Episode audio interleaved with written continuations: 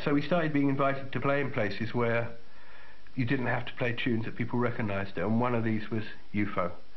And the great thing about UFO was that uh, I think the audience was so stoned and they lay around on the floor that they really had no idea what you were playing. They couldn't have sung along with any tune if they knew it anyway.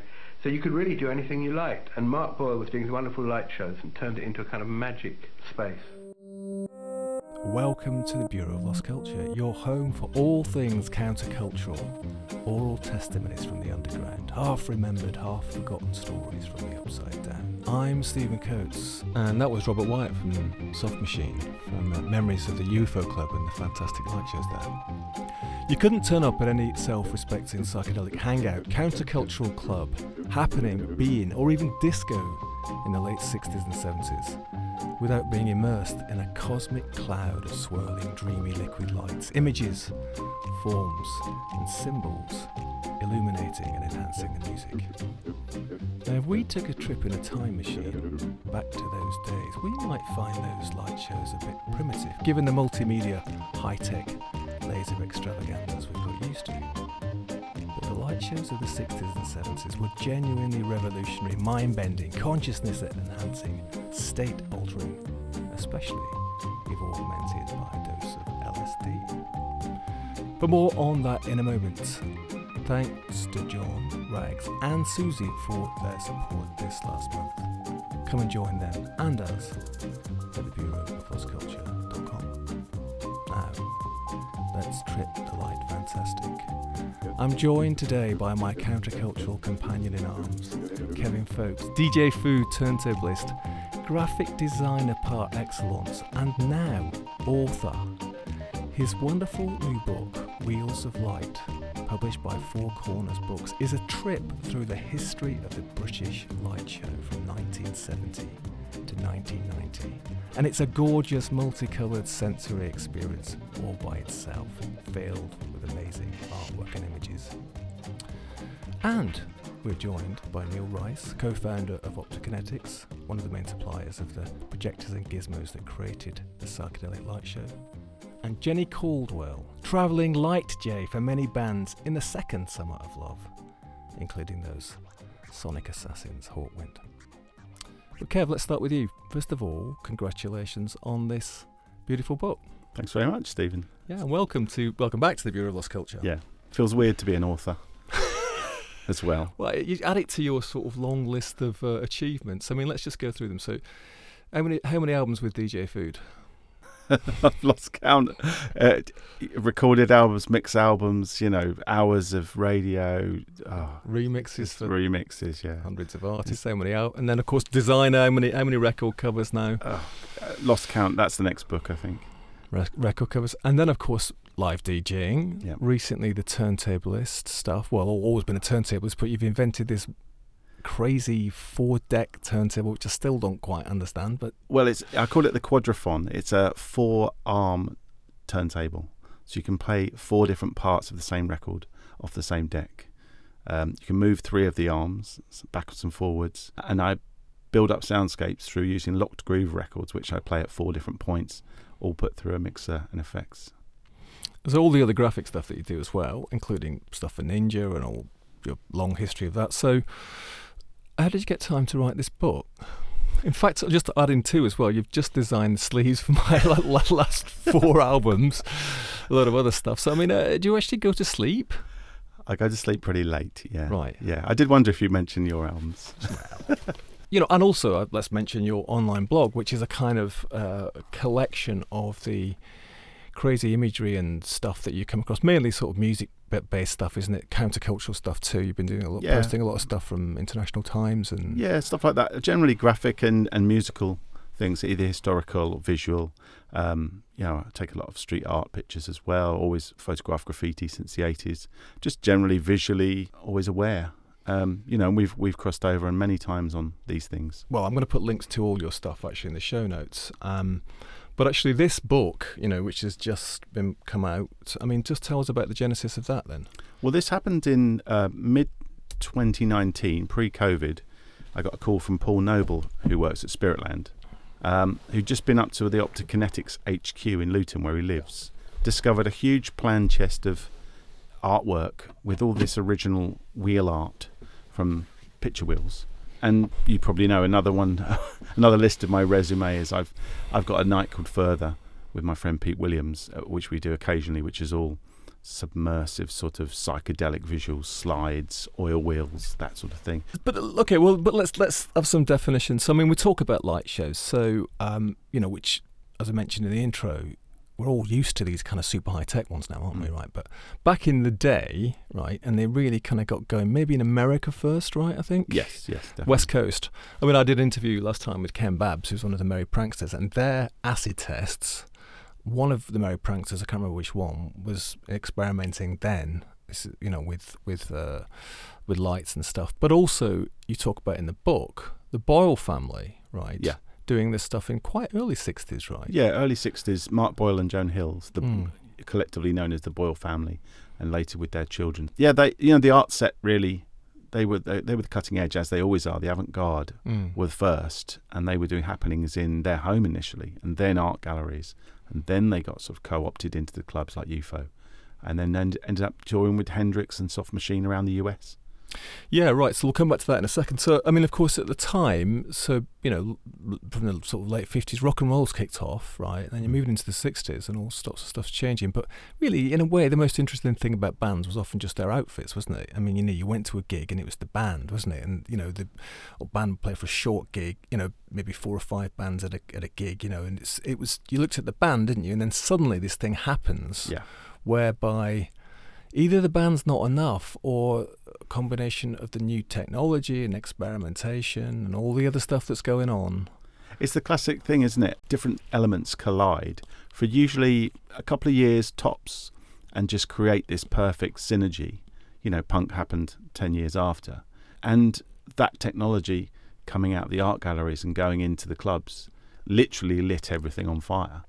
It was quite a monochrome world up until that point mm. and the hmm. clubs basically just suddenly got came awash with color. You know, TV was black and white. TV was black and white, right? Yeah, yeah, yeah. So you've got the whole swinging 60 things kicking off in all other respects, isn't it? Fashion, music, mm. but I think the drugs is part of it too. Not that I mean, not that the actual drugs. Well, maybe it's a combination. You've got drugs. You've also got new technologies, and I thought the other thing is just to sort of define some of these terms. So we talk about light shows, but in those days, what were the options? What were the kind of, what was it made up of? You talk about oil, you talk about slides and wheels. Just give us a run through of the actual gizmos. There's a there's a difference between UK light shows and American light shows, and American light shows were liquids. They were called sort of liquid shows or wet shows sometimes, and people got two clock faces and submerged ink and oil in between the two and squashed it together and basically projected that from overhead projectors. Over here, there was a bit of that, there were slide projectors, there was cine, Super 8 film, and things like that. And later on, these wheels came out with pictures, liquids, and more effects. Uh, that was a bit more into the 70s, though. That's what my book. It's jumping off from the end of the 60s into when this thing became a sort of business, really. Yeah, so I, I want to dig in a bit. Uh, so just to understand it, so it's quite it was quite handmade in some ways as well, wasn't it? So you're getting let me understand it. So you're getting say two pieces of glass, for yeah. instance, right? And you're, you're you're injecting liquid, different liquids in between them, and in the way that kind of oil and water goes all weird and stuff like that. Different coloured liquids, yeah. And then you're shining a light through that. That's that's what it is, the projector, right? Yeah. But you sort of and then also you get the wheel to move and so it's this continually evolving. No, no that's slightly different. Ah, that's okay. a, wheel, a, wheel is a wheel is separate to the right. to the clock faces and the, and the oil. That's literally our overhead projector, the kind of thing you'd have in school, right. where the teacher would write on this thing and then it would project out onto the school classroom wall. Right. They were literally co-opting things like that and raiding science uh, catalogs for, you know, oils and, and liquids and, and, and all sorts of microscopes and, and lenses and prisms and you know they started sticking prisms and kaleidoscopes in front of projection lenses to divide up and move around the image and you know just just distortion techniques basically. Right so next yeah quite experimental. So who were the first bands or what was it more like the clubs that actually that started to take it out of the galleries and you know associate it more with music and happenings and stuff. Well, in the UK, you had places like the Drury Lane Arts Lab and places like that. I think that was some of the earliest kind of happening places outside of galleries, and then you had UFO, of course, which was late '66, um, and you had people like Mark Boyle working there, uh, a few others as well. He wasn't exclusively um, there, um, and but you know, once Uf- UFO jumped off, it was very quickly followed by several others like Middle Earth and um, it's happening 44 I think is another one um, you know and and from by the by the early 70s there were literally hundreds of light shows in the UK and my book is very UK based I must I must state that as well uh, the US scene is just huge Right. and, and European as well Sure. So just we've mentioned UFO many times on this show, right? Club just around the corner Yeah. and the home of psychedelia. Sort of this very short-lived, small place, wasn't it? With Yeah. a few hundred people hanging out for a, well again less than a year less than a year, right? Yeah, yeah, yeah. And um, so right, so the Boyle family got involved, the Mark Boyle family got involved with lighting bands like Soft Machine and Floyd. There, right? There's some pretty famous footage, isn't there, of of Floyd on stage there, getting kind of there is. washed in.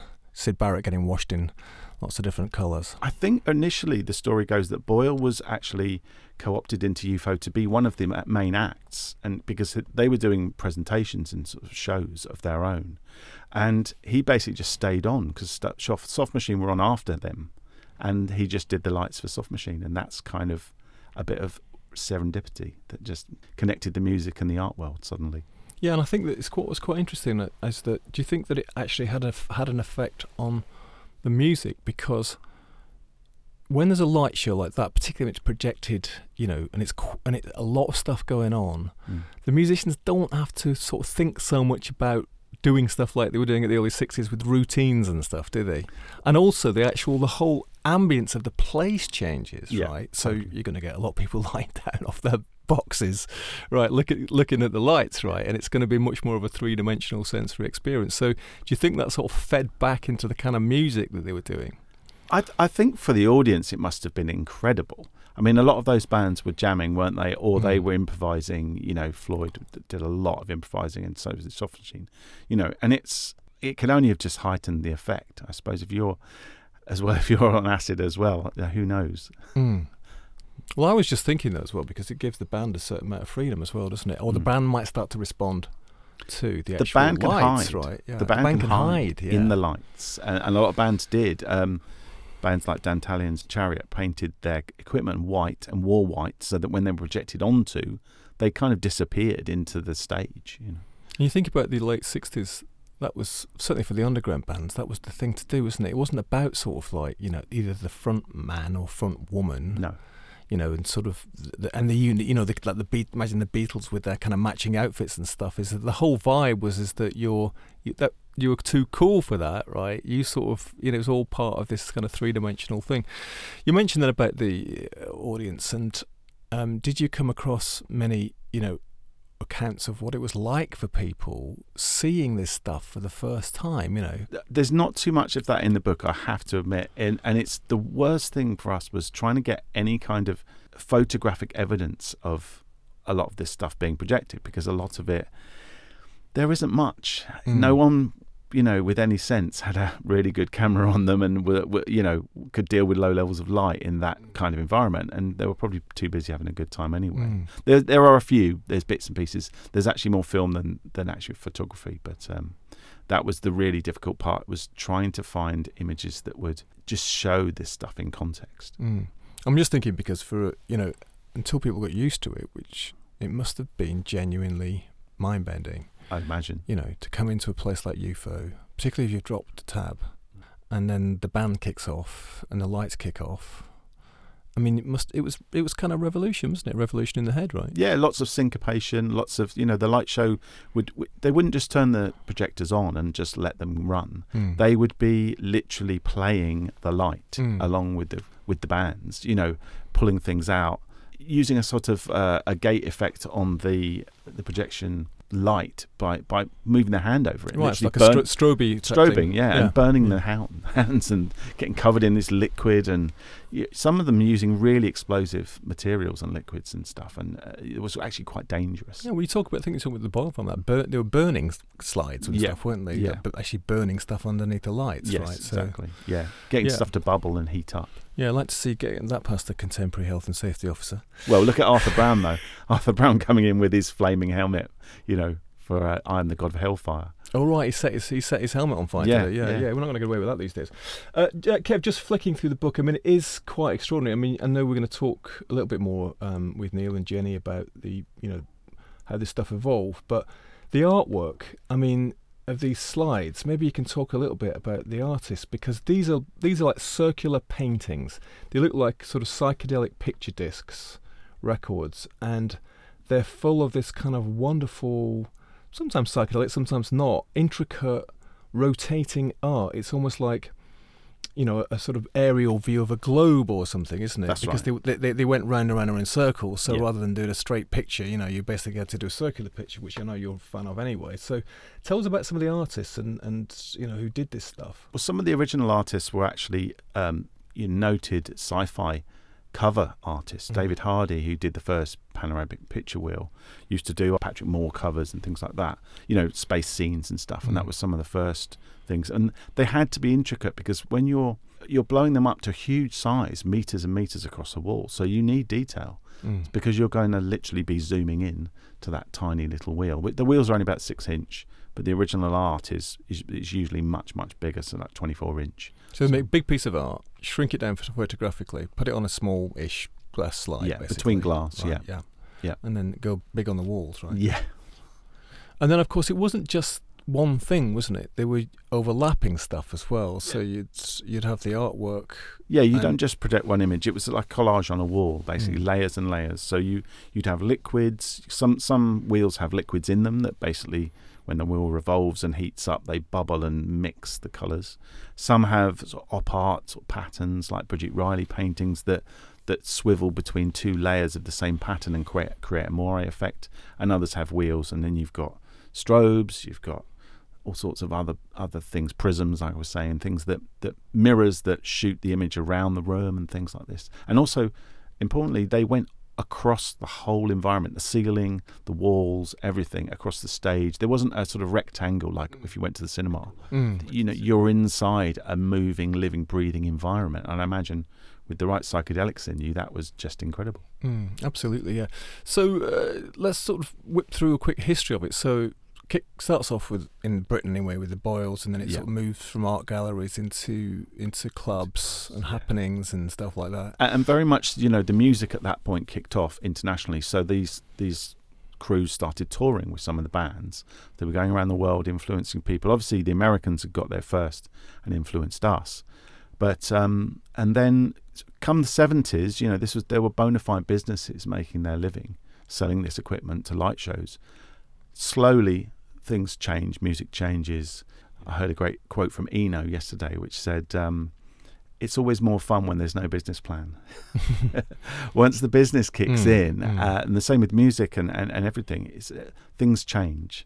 Uh, managers want lighting on their main star. They want to. They don't want them to hide behind psychedelics, and uh, music changes too. And the, the technology has to change and adapt. And you you know, in the seventies you get disco, all the different kind of things that come in with that, lasers, that sort of thing eventually we get to the 80s 90s and video comes in a lot of this stuff becomes completely obsolete until the second time comes around Second time. But uh, just before we get onto that, I mean, um, just to step back a bit, I mean, think about Pink Floyd, right?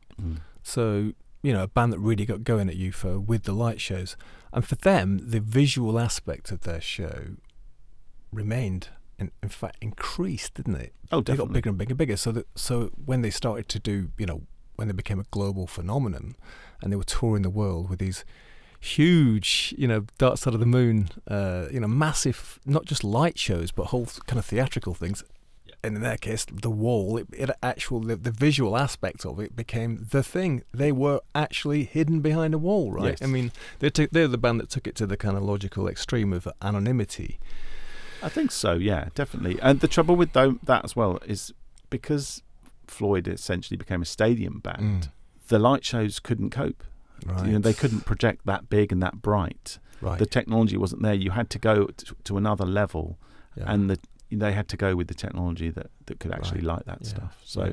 a lot of the the light show crews couldn't quite Mm. manage Also, you, you know, seventies. Let's not forget, you know, punk comes along, mm. rejects all those bands, right? Largely, you know, in the kind of the pomposity of it all, Yes. right? And I imagine that the last thing that a, your self-respecting punk band at the Hundred Club wanted twelve was, s- was like a hippie there with an oil slide and projecting that exactly. stuff, right? Yeah, everyone cut their hair overnight. Everything went monochrome. it was all about strobes and speed, wasn't it? Yeah, right. You and you wanted to be up close with the band as well, Yeah. right? You didn't want anything getting in the way, No. so it wasn't really. Yeah, so it was a different thing altogether. So all that kind of business, um, and we're going to hear from Neil. I know about it, but all that business sort of in a way went through a major dip, right? Yeah. Until the renaissance with Second Summer of Love and all that stuff, when people were like, "Oh, let's go psychedelic again," right? So they started to. They all get did it get out the old gear and dust it down, or was there new stuff on coming along? Uh, As everything, you know, part of it came in, Mm.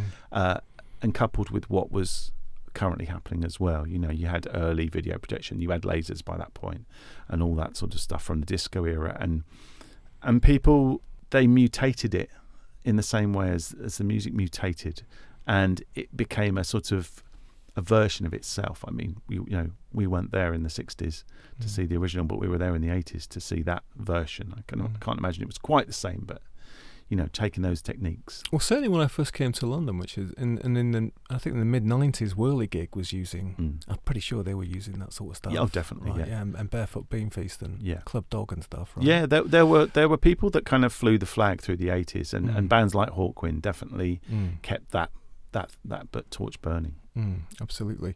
And so, and now, what's is there? It is is it still a niche thing to use this this kit apart from at your book launch with the night or something? Um, I think we've been a sort of third summer of psychedelic love for about the last ten years. you know, there's really been a huge resurgence in interest in psychedelic music and culture in the last 10, 15 years, and I've seen you know new light shows coming to the fore the last decade, certainly. You know, and even in the last few years, and mm. those bands that are, that, that are sort of flying the contemporary psychedelic flag, they want the light show. They want that old thing. They don't want they don't want something clean and digital as much. Well, good. Glad, very glad to hear it. Let's have a little listen to the, this. I think it's from a British Pathé thing, Kev, possibly, right? It's talking about Mike Leonard, who, of course, was the Pink Floyd's landlord, lecturer, and light show operator for a bit. He was. They were originally called Leonard's Lodgers before Pink Floyd. A wise change of name, I think. The basic idea, thought up by architect Mike Leonard, is that light projected through polished but strangely shaped perspex lenses can be bent, fractured, dissipated, and dissolved into an endless series of shifting patterns. Using a transparent color chart, which revolves the opposite way to another with a simple black pattern painted on it, he projects a moving design. As soon as one of his Perspex lenses is added, Leonard transforms the screen into a myriad of multiplying colored motions. Psychedelic light shows apart, it can be used for shop windows, special theater effects, and even in the home as an everlasting, ever-changing wallpaper. Even with one lens, the picture never quite repeats itself. With a hundred or more concave, convex, fluted or convoluted plastic eyes, you really have got the light fantastic. Well, listen, why don't we turn to our first guest, Neil Rice. Hello, Neil. Give us a quick introduction. I'm Neil Rice, one of the founder directors of Optikinetics, a um, company that was established in 1970 to make effects and effects projectors for light shows. Well, Neil, give us a picture of who you were during the um, 60s and how old you were and what you're into and what were the shows you were going to, the bands, you know, what were they actually like? My first ever gig was one of those cinema theatre tours. So the first first live show I ever saw, I think I was age 12 or 13, was headlined by um, the Everly Brothers. Then there was Bo Diddley and then the Rolling Stones. So I mean, I was I was just hooked on live music. A school friend had an older sister who used to go to the Crawdaddy Club in Richmond and see the Stones in the early days, and promoters had started bringing over American bluesmen, uh, John Lee Hooker and Muddy Waters and people like this, and she had a record collection. And we used to go round to his house and listen to his sister's records. So I just got fascinated by the, you know, the growth of 60s music. And of course, as most people know, that kind of R&B blues thing actually obviously turned into rock music or whatever you want to call it. I mean, I actually saw, I think within the space of one week, I saw Eric Clapton's last gig with the Yardbirds, his first gig with John Mayall in my local youth club where there were probably only 30 people there. And then the following week, Jeff Beck's first gig was Clapton's replacement in the Yardbirds. I mean, it kind of went on from there, and then the other key band was John Mayall, and then Graham Bond organisation, which had Jack Bruce and um, Ginger Baker, who were the other two members with Eric Clapton in the Cream. Your first experience of a light show was seeing Zoot Money's Dantalians Chariot at a festival, wasn't it? Where was that? There was the Windsor Jazz Festival. Well, I went in '66, saw Cream's first performance. And the following year, there was this band called Pink Floyd that I'd heard all about that was supposed to have a fabulous light show, but at the time, Syd Barrett was unwell, and, and for that reason, Pink Floyd didn't turn up. Unbeknownst to me, Zoot Money, who I'd seen with his big roll band, sort of playing soul music, had um, suddenly gone psychedelic himself with a, a new band called Dantalian's Chariot, and, and they just had this blinding overhead light show, but which we assumed he'd brought over from America. But in recent years, through doing research with Kevin and other people like Pooter from Pooterland, we actually researched it and found that it was actually a it was a UK light show, and they'd chosen to call themselves the Overheads, and it was a it was an American style overhead light show that accompanied that I'd seen that accompanied Zoot Money. But I mean, as it was sort of the first major light show I'd ever seen, I didn't know what equipment was involved. Can you remember what you felt like when you saw it? I mean, um, what did what did it look like? Yeah, it was a it was a life changing experience, really. And you also saw Mark Boyle. Yeah. At Middle Earth. Yeah, I saw him um, a couple of times at Middle Earth. It was just mind blowing. I mean, Blitzkrieg. Yeah, I, I just really fell in love with music, records, live gigs. But I'm totally unmusical myself. Can't sing or play a musical instrument doing the lighting was the next best thing. And so I started doing that as a hobby initially with a school friend and then discovered Krishna Lights up in London. Um, I'd left school by then, 67, finished my A levels, went to work sort of articled in an architect's office and the, the, light shows just got the better of me and I threw in my apprenticeship with the architects and went up to London and worked for Krishna Lights. I mean my, my father was just furious. Can you give us a bit of history of, on Krishna Lights, Neil? Krishna Lights was run by a chap called Jimmy Doody. The reason the company was called Krishna Lights is it was tied up with the Radha Krishna temple in London but it was based in Goodge Street off Tottenham Court Road in a basement under a tobacconist. And he was in partnership with a chap called Keith Cannadine.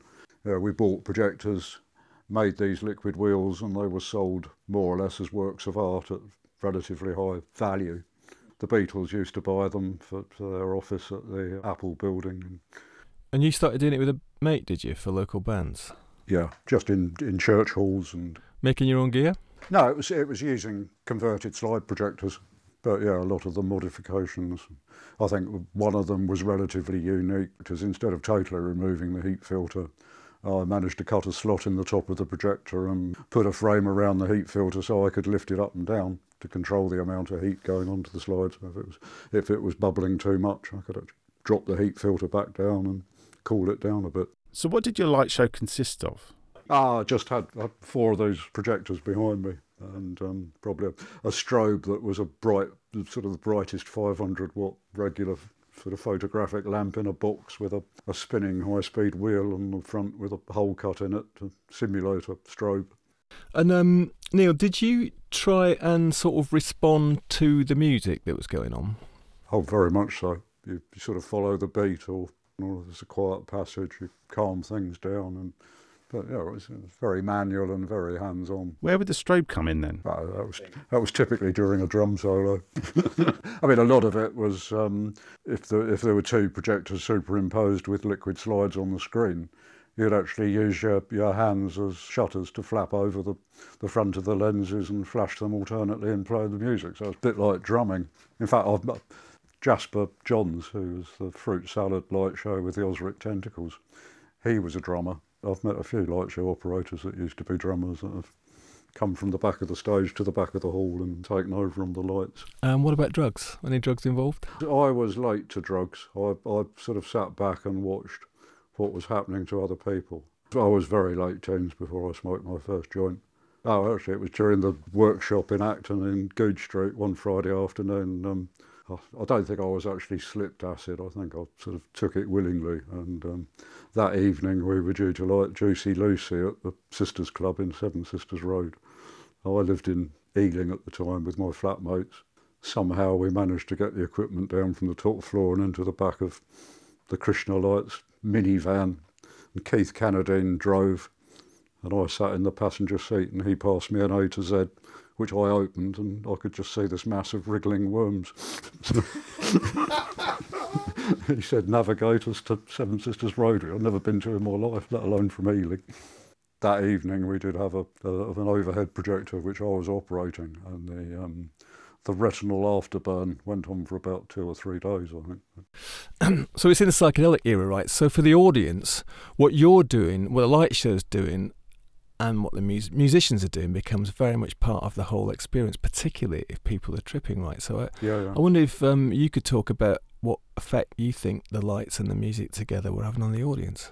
When you started asking that question, I remember when we started Optikinetics, we were still doing live light shows once a month for the first two years. I had, a, I think, about 500 slides. I mean, I remember I had a collection of stained glass window slides from churches, wrought iron gates from the you know front of fancy estates and things. But yeah, one particular slide I remember was um, Rupert the Bear, and I used to put that on a very long lens, central to all the other projections. Yeah, just in case anybody was having a bad trip and there was something nice and friendly and homely in the middle of it all. Were you aware also that this experience could be quite transporting? Oh, for sure, yeah. I mean, we did um, uh, often after a gig, you know, people would come and talk to us, congratulate us. You know, I can remember doing a, um, an all-night concert at the King's Cross Odeon with Arthur Brown's Kingdom Come, and after that, some handful of people came to spoke to us, asked us if we actually worked with Arthur all the time, and it was the first time we'd ever ever worked with them, so it was spontaneous. Yeah, I mean at that time also people were used to watching black and white TV, right? So they only saw colour when they went to the cinema. Yeah. And then you do this light show, which was all Technicolor, right? And beyond. That's a whole thing with the 60s. We didn't have colour television until 67, 68, and then it was only sort of piloting. So, I mean, no wonder light shows were impressive in full colour. Neil, I'm wondering, can you give the listeners a quick description of the difference between the liquid wheel, the effects cassette, and the picture wheel so they can try and visualise them? Which came first? I mean, I think the liquid wheel's got to come first. Towards the end of the 60s, Krishna Lights developed a product called the liquid wheel, which a lot of people are familiar with because they've seen them at discos in church halls and so on. Kind of like a projected version of a lava lamp. Not as dynamic as a boiling liquid slide, more sort of passive but peaceful, and, but it's still being projected by converted slide projectors. The liquid wheel was three very thin six inch diameter discs that were glued together with spaces in between the three discs, so you effectively had two channels which were filled with immiscible fluids which were dyed. One was water based, one was oil based, and the other one was silicon. When then they cross over each other, so you get secondary colours. The whole wheel is mounted on a slow turning motor so that only a, a portion of the wheel is actually in the path of the beam of light of the projector the motor effectively caused the liquids to flow and move around and in an unrepeatable pattern. You were asking earlier about what unique effects I had in my light show. One that was relatively unique was inspired by the control desk in the first Star Trek, what we call a radial moire pattern. I don't know whether Bridget Riley was the original designer of it, but it's just a lot of fine black and white lines coming out from the centre. And two of those overlaid caused the um, moire effect, sort of an animation that's. And I thought, oh, I want that in my light show. When I befriended um, Krishna Lights in Goodge Street, I took that up to show them. Not only were they blown away, but I got on the phone to um, Peter Wynne Wilson, Pink Floyd's early lighting operators, who lived in a flat in Cambridge Circus with Syd Barrett as his lodger. They said, oh, you should take us down the road to show Peter. And I So I went down to Cambridge Circus. I showed him what I'd done with this large ball race, and he just he actually he actually sort of smacked his head. That was called an effect cassette. Nothing to do with a video cassette or an audio cassette. And apart from the black and white moire effect, they developed other different patterns in the moire. I mean, one of them features on the front of the book. Um, and there's more inside. So the picture wheel came last, or the panoramic wheel. What do you call it? Well, instead of a liquid wheel, it was a wheel that had a, a, a fixed pattern on it that was either produced photographically or by screen printing. It's kind of like making a painting, but standing in the middle of the artwork and painting it all around you. So if, you're putting in a, a, picture disc, the disc has to be painted with the, the top of the picture at the outside of the wheel and the, the bottom of the picture in the middle. Obviously, abstract designs, it doesn't matter. But you didn't stay at that Krishna Lights location for very long, did you? After Goodge Street, Krishna Lights opened a basement out in Acton for the um, production. And Keith and I and a couple of other guys got disillusioned. Around the corner was a shop called Light Sound Studios. The manager there, a chap called Peter Cutchy, he introduced Keith and I to a chap called Phil Brunker he was converting slide projectors and making liquid wheels. Keith and I decided to leave Krishna and together with Phil start our own um, company. Where were you based? We decided that London wasn't the place to be manufacturing. We were looking to rent somewhere where we could live and work communally, you know, keep our overheads down and get the company off the ground. You so you lived together, worked together. You and your wife Sally got married, and was this some sort of countercultural community, or, or was it just a sort of practical? It was um, it was practical, but um, that's quite intense, though, isn't it? Living and working together. Oh, for sure, yeah. Us guys got on all right, but the three loaders, um, my two other partners had been married for a while. Phil Brunker toured Europe with the with the Human Family with Peter Wynne Wilson in a geodesic dome doing performances. He got chucked out of Switzerland for vagrancy, but he'd met a lady there and she followed him. They had a bus. When they got to Amsterdam, the Amsterdam police actually tipped the bus in. That was the end of that. So they came home. Phil brought Gabby to England. They married. After six months in England, she was her visa had expired, so it was a, a marriage of convenience. Keith Cannadine had done the sound for Donovan on tour in America and come back, but he was he knew about early electronics. Was, we were down to commercialising there was capitalism over over hippiedom. and to come right round to answer your point was that Keith had come from Welwyn Garden City, but that was in the mod days when all the pills were getting stolen out of the drug factories around Welwyn Garden City. And by moving to London and going on tour in America with Donovan, he'd managed to shake all that off. Although he had succumbed to heroin, and when I first met him at Krishna Lights, he was um, cleaning himself up. But moving into into Hatfield next door to Welwyn Garden City, all his old mates came out of the woodwork and found us living communally in a farm, and um, yeah, it got a bit difficult for Keith. Right, so we're talking about late sixties, early seventies now. So yeah, yeah. obviously the counterculture, as we call it, was in full flight, right? Well, it was in full flight, but it was also changing because the bands were becoming more famous and playing larger venues. I mentioned, you know, seeing John Mayall and Eric Clapton in a youth club with 30 people. I mean, that, that wasn't happening anymore. So uh, bands were becoming super groups, playing larger venues. Larger venues, you need lots of stage lighting. Um, I mean, that wasn't to say that light shows did go on. I mean, typically Hawkwind were famous for having a sort of handful of other bands. I mean, Pink Floyd were still using a bit of projection, but I mean, they had the money to have higher powered projectors. It was it was a case of the power of the projectors; they just weren't strong enough to punch through stage light. And also, I mean, the egotism. Whereas in the 60s, the bands were happy to hide in the light show and be anonymous. No, they didn't want to be famous and be recognised in the street, but of course, that all changed. We were still selling converted slide projectors and our own first custom made projector side by side and then we bit the bullet and designed what's called the Solar 250 projector. But this projector became the industry standard, didn't it? How many did you sell in the end? The number was close to 70,000. But the world was changing. I mean, music was changing. And, um, you know, as Kev was saying earlier, this first era of the light show went into a decline, right? So, but what happened next? Oh, for the best part of the first 10 years, the business actually grew. And being naive young hippie businessmen, we assumed that's what happened forever. Got to the end of the 70s, there was recession, our, our product had gone out of fashion and we had major competition. In Europe, the other major producers of um, lighting equipment were Spain and Italy, with all their discotheque clubs in resorts, but with a, with a product that was called a pin spot. And they used to have them in the clubs. There was one shining on every ashtray in every Spanish and Italian club. And from that, they got to motorising them. And they used to make them sweep backwards and forwards. It's the kind of thing you would have seen along with the illuminated dance floor in Saturday Night Fever. Oh, and also the reason you saw the beam of light was in those days it was primarily smoking, but also the, the, the advent of a smoke machine, so you could see these beams of light. So that was another factor that stopped us being able to project onto a wall because it hit the smoke and didn't go as far as the wall. My partner had a health issue, left the company, left me holding the baby.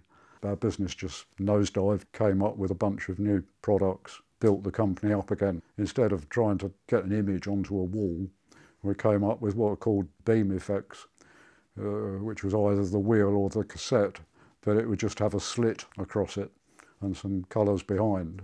And that would be projected through the smoke, and you would actually see the effect looking at the projector, tur- physically turn the product around, both in terms of its usage and its sales. And that's basically where what I would call the first generation of the light shows really ended. Yeah, yeah, but I say it, it staggered on with a few um, enthusiasts. And, yeah. I know you did some shows in the 90s with bands like The Orb, which we don't really touch on in the book, but how did things like that come about? At the end of the 80s, along came the rave scene, and by standing still, our product was back in fashion. If you're breaking into a warehouse tonight to hold a party, then um, using projectors to quickly decorate the place was, uh, yeah, we had a new breed of lighting designer a lot of these guys came direct to us and we developed relationships with them and actually went out and helped them with gigs and raves and things and just got embroiled. I mean, I mean the rave scene to me was like a renaissance of the 60s. Uh, my son was a teenager at the time, so he was the favourite boy in class because the number of times we drove up to Manchester and back in the night for, you know, Stone Roses and Happy Mondays and all that stuff. So, uh, you know, all his classmates would be, can I come with you and your dad? I just remember one time we went to went to GMEX and the Mondays and 808 State, you know, were playing a home gig. We were two of 800 on the guest list. I mean, it, it was one of those gigs that, you know, 808 State blended straight into the Mondays. I mean, by the time the Mondays came on, the atmosphere in that place, I, I hadn't felt anything like it since the 60s. It was just overwhelming. Here's another bit from British Pathé. Swinging Britain in the 60s, a psychedelic dream. Intro's photographer and reporter are here, where Keith Alban has laid them on a happening, a psychedelic dream, whatever that means, for good, old-fashioned cash. Scenery that is surrealist plus, just as a background, and colour such as you might see in a hallucination dream. For no particular reason, join in a happening to the beat of the 117 group.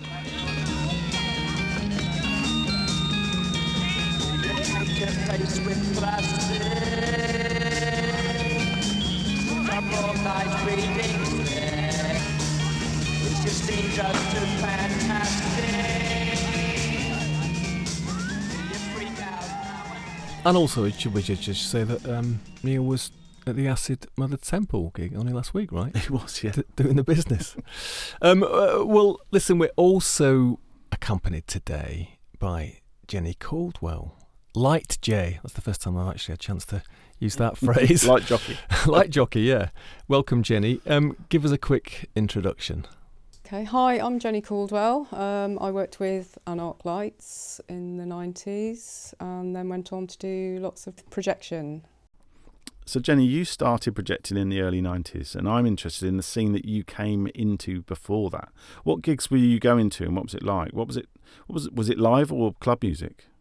Uh, both. I used to go to a little club called the After Dark Club in Reading, which is quite um, iconic. You know, it's a, almost a cult place to go. Uh, they had a few lights in there, but nothing sort of projection wise. But no, it was in the early 90s I met Pogle, and he was doing Hawkwind. He was already doing Hawkwind at that time, and uh, he asked me to come and do a little bit of design for him from the letterheads thing, but I ended up designing the the slides and the wheels that uh, that, that went into the light shows, and I, I just totally set my brain on fire. I just I loved it, and then I started operating the light shows as well. So then I was hungry for more effects. I was introduced to Neil Rice, um, so I had all of those effects at my fingertips, but I was creating lots of artwork and Neil was able to facilitate me making those into our own wheels as well but we were, we, we were also sort of sticking bits of glue under the grill with you know like the glass paint and what have you uh, so yeah it was just a, a lovely period of experimentation And what sort of gigs were you lighting? obviously Hawkwind, and they they were sort of playing big theatres and stuff. So at one end, we were Pogle and I were going into big theatres, presenting these quite large scale light shows, and then at the other end, we were doing free festivals where we would rock up with. Um, Wango Riley's travelling stage, which might ring a bell with some people, and we'd set up a light show actually in the stages or in the back of a truck with the side that went down and we'd put all the lights in and then it would drive to some common somewhere and the, the side would go down, it would be plugged into a big generator on a fire engine and bang, the, the band was on stage and And this would have been the early 90s? yeah, that was early 90s. And of course Hawkwind played those free festivals as well, so that was quite the scene.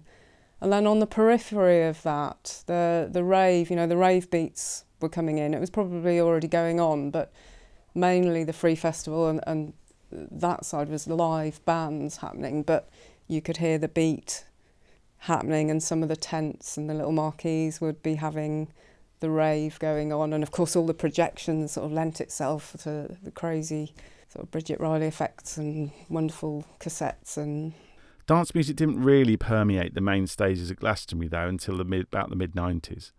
I mean, it was on the periphery for some years, but going back slightly, I felt that Hawkwind were one of those bands that kept that thread of the light shows going.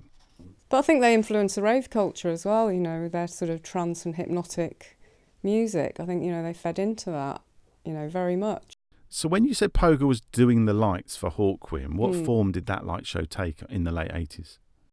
Well, the very first light show that I saw Pogle do um, for Hawkwind was actually for Central TV. And uh, so it was quite a sort of the production side of it and the camera wise, it was quite high tech. But at the back of the studio, there was this enormous scaffold which you sort of clamber up on.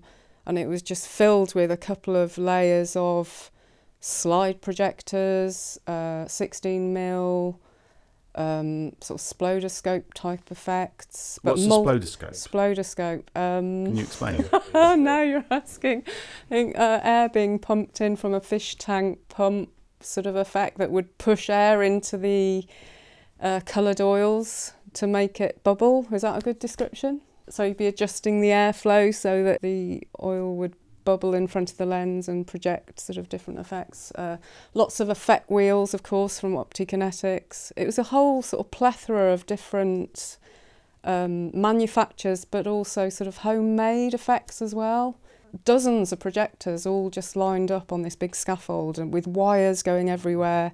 I mean, if you went to a light show now, everything it's all coming off a laptop effectively, and they might have a wing to operate it from. But in those days, we had loads and loads of different little controllers, so you were literally climbing all over the scaffold, changing the slides by hand. Nothing was automated. Changing the wheels by hand, all with screwdrivers for each song, you know, or as things were evolving in the light show. It was quite uh, chaotic.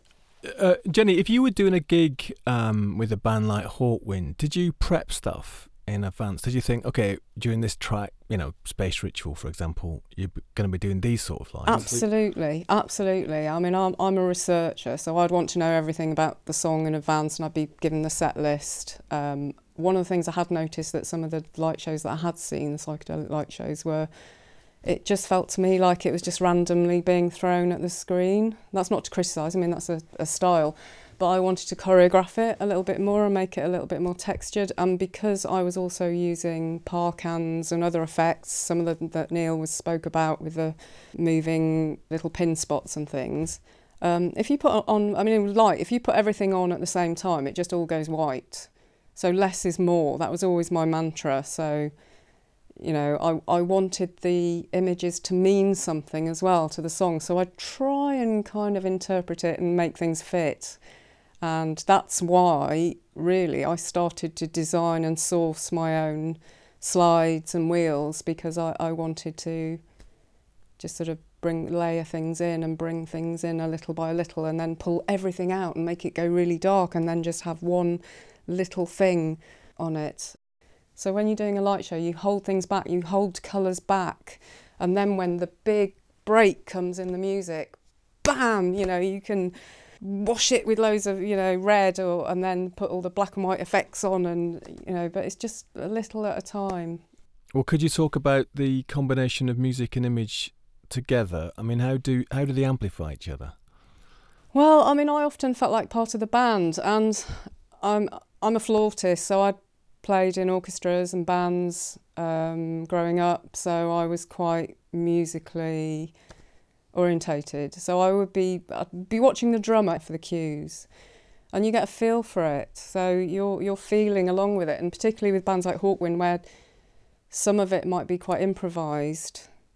You're you're trying to sort of pick up the subtleties in it and react to that and become part of it.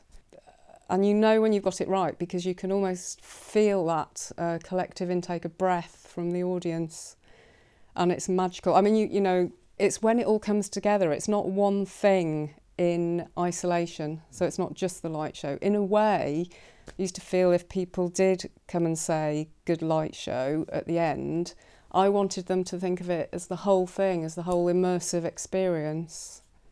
And is it like certain types of music work better with those kind of lights? I mean, for instance, Hawkwind, they're quite krautrocky, quite repetitive. And then in the 60s, when you have people like uh, Pink Floyd and Soft Machine doing lots of improvisation, I mean, uh, does that kind of music work best rather than like a singer songwriter? Ah, uh, personally, I think you could probably apply it to um, all music effectively because anything that can be photographed or reproduced can be used in a, in a projection light show. That was my view. I mean, I went on to do heavy metal. I, I got picked up by a Swedish heavy metal band called Tiamat when I've been doing Hawkwind for maybe about five years. And I, did, I was doing a show in Stockholm and they came to see Hawkwind and they liked it and had a word with me and gave me six weeks' work in January, which, you know, in, in lighting terms, that was unheard of. You take that work, you know. And I was really nervous about it because it was really, I mean, it was heavy metal music, death metal. And of course, you know, all the graphic projections and things are quite punchy. So I was maybe using more conventional lights and then I would use the projection as a emphasis, but you could have very, very quiet moments in it as well. How did you react to that over someone like Hawkwind?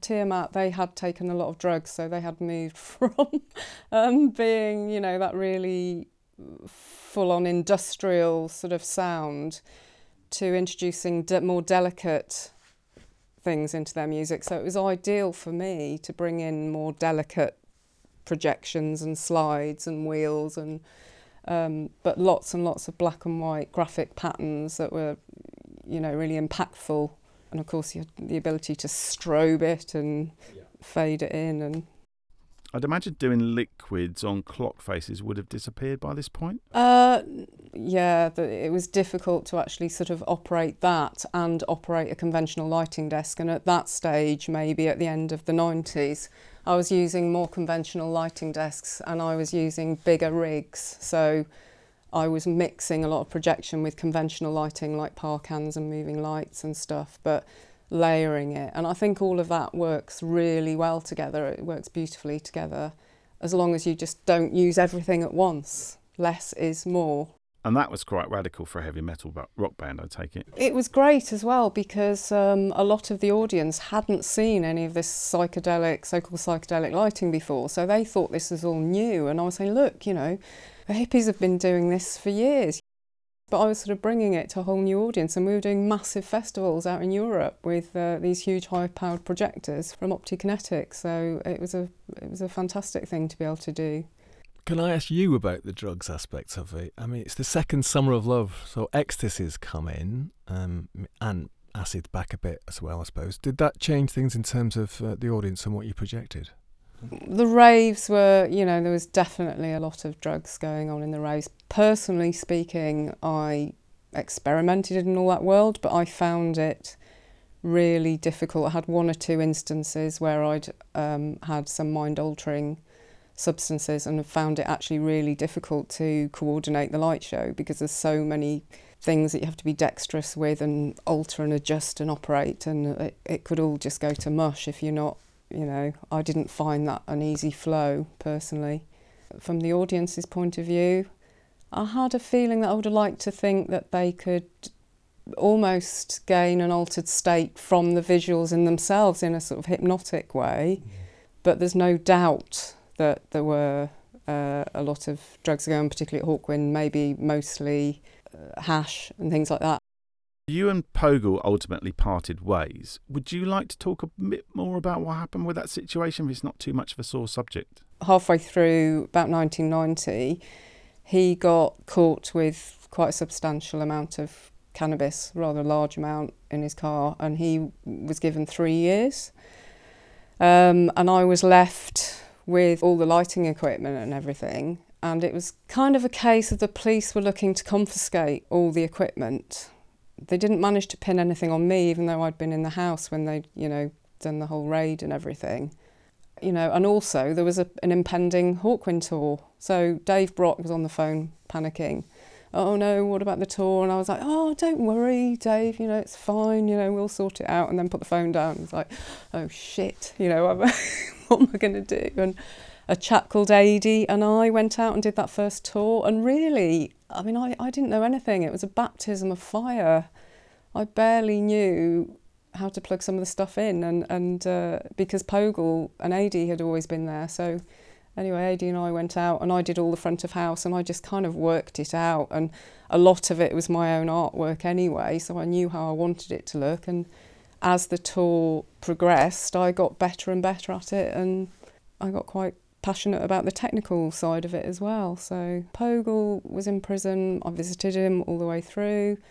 I don't think this would happen now because when he got initially arrested and, and sentenced, I went to the bank there. I mean, I was only in my early 20s and said, Look, you know, my boyfriend's just been arrested for selling cannabis. Um, and the bank accounts have been frozen and I don't know what to do. And he was absolutely taken aback. And he said, Well, he said, I've never had anybody come and see me and say anything as honest as that. He said, I've never known. Well, he said, Well, I'm going to help you. And he opened a bank account and allowed me then to run Anarch lights. Um, also, obviously, we had a lot of equipment from um, Optikinetics.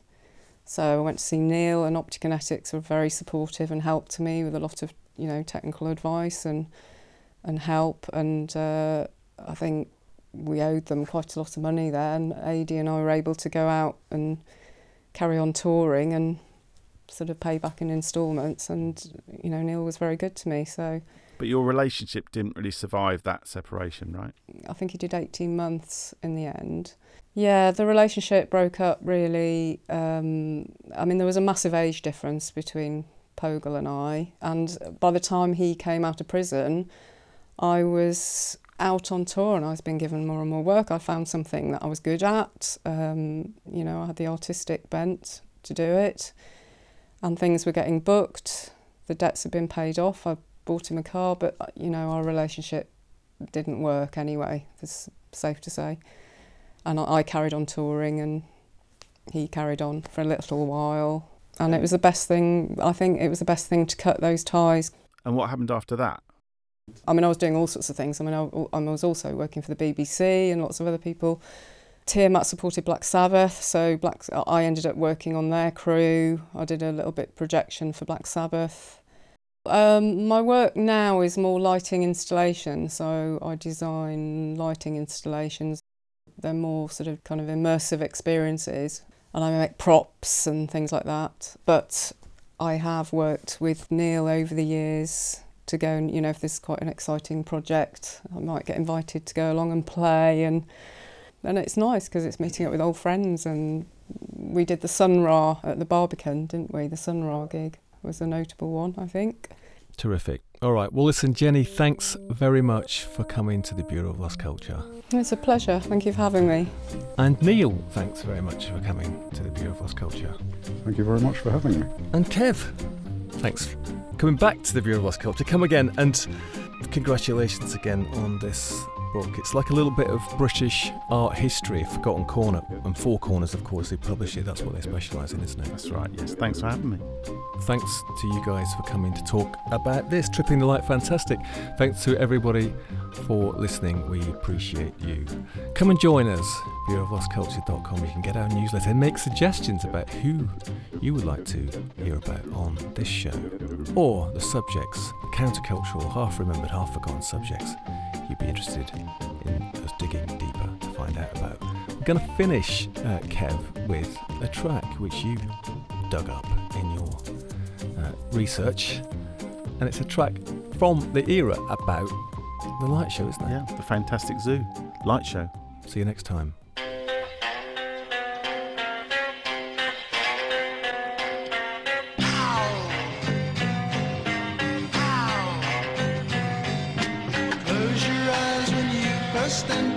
flashing colors everywhere. Silver screens with pretty ladies, heedless of the blinding glare. Turning, burning sound sensations, crystal teardrops you will find. Sirens churning, feet are dancing, kaleidoscope of the mind. It's called a light show.